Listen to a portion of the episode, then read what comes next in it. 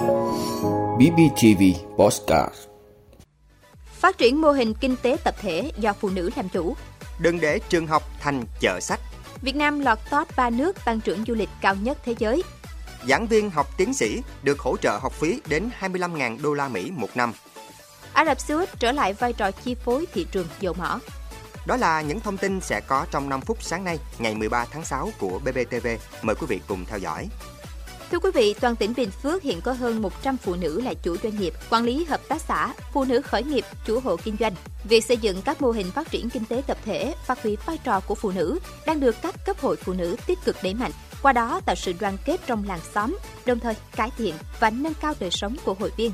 Phát triển kinh tế tập thể do phụ nữ làm chủ đang là một trong những nhiệm vụ của các cấp hội phụ nữ trong việc thực hiện khâu đột phá chiến lược, hỗ trợ phụ nữ phát triển kinh tế và khởi nghiệp sáng tạo, nhiệm kỳ 2021-2026. Các mô hình phát triển chủ yếu trên các lĩnh vực sản xuất nông nghiệp phù hợp với điều kiện thực tế của địa phương như trồng trọt, chăn nuôi, chế biến thực phẩm. Để tạo điều kiện cho các mô hình kinh tế tập thể phát triển, các cấp hội phụ nữ sẽ tổ chức tư vấn, hỗ trợ các doanh nghiệp, hợp tác xã, tổ hợp tác của phụ nữ đăng ký thương hiệu, nhãn hiệu bảo hộ thương hiệu sản phẩm, kết nối với các đơn vị chức năng để tư vấn pháp lý, hỗ trợ kết nối tìm kiếm thị trường đối tác nhằm phát huy các mô hình kinh tế tập thể do phụ nữ tham gia quản lý theo hướng mở rộng quy mô, bền vững theo chuỗi giá trị. Tỉnh Bình Phước phấn đấu đến năm 2026 sẽ vận động hỗ trợ thành lập mới ít nhất 3 hợp tác xã có phụ nữ tham gia quản lý và 22 tổ hợp tác. Thưa quý vị, dù danh mục sách giáo khoa các lớp đã được Bộ Giáo dục và Đào tạo ban hành theo quy định, tuy nhiên, bán sách giáo khoa theo kiểu bia kèm lạc ở nhiều trường học hiện nay đã khiến giá một bộ sách bị đội lên gấp từ 2 đến 3 lần. Điều đáng nói là trong đó có rất nhiều cuốn gần như học sinh rất hiếm, thậm chí không dùng đến khiến phụ huynh bức xúc.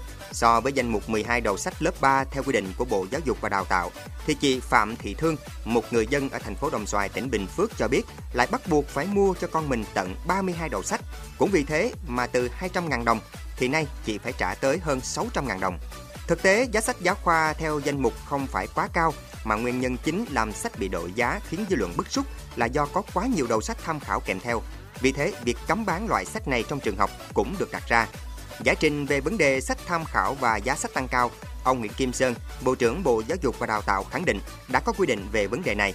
Vậy, quy định thì đã có, tuy nhiên để tránh tình trạng bán sách tham khảo kèm sách giáo khoa diễn ra phổ biến công khai như hiện nay, thì rất cần sự vào cuộc giám sát, thậm chí là xử phạt nghiêm minh từ lãnh đạo giáo dục ở mỗi địa phương.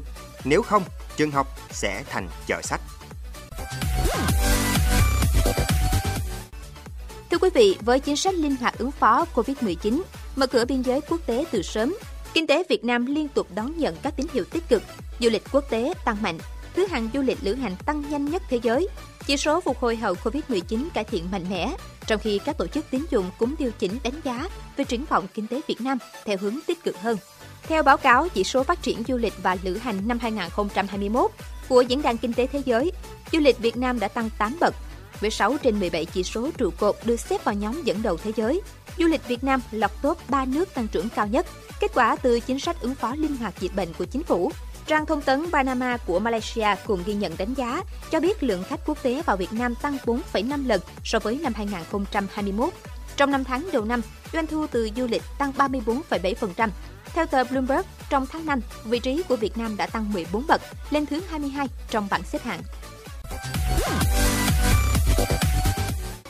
Thưa quý vị, theo thông tư mới ban hành của Bộ Tài chính có hiệu lực từ ngày 20 tháng 7, giảng viên được cử đi đào tạo tiến sĩ toàn thời gian ở nước ngoài được hỗ trợ nhiều khoản khác nhau, trong đó khoản học phí hỗ trợ tối đa là 25.000 đô la Mỹ một năm. Đối với người được cử tham gia đào tạo trình độ tiến sĩ toàn thời gian ở trong nước, nội dung hỗ trợ bao gồm học phí nộp cho các cơ sở giáo dục đại học, kinh phí thực hiện đề tài luận án, tham dự hội thảo, hội nghị ở trong nước. Trong đó nhóm ngành thể dục thể thao, nghệ thuật, y dược được hỗ trợ 20 triệu đồng một năm, nhóm ngành nông, lâm, thủy sản, khoa học tự nhiên, kỹ thuật, công nghệ 18 triệu đồng một năm, nhóm ngành khoa học xã hội, kinh tế, luật, khách sạn, du lịch và nhóm ngành khác 13 triệu đồng một năm.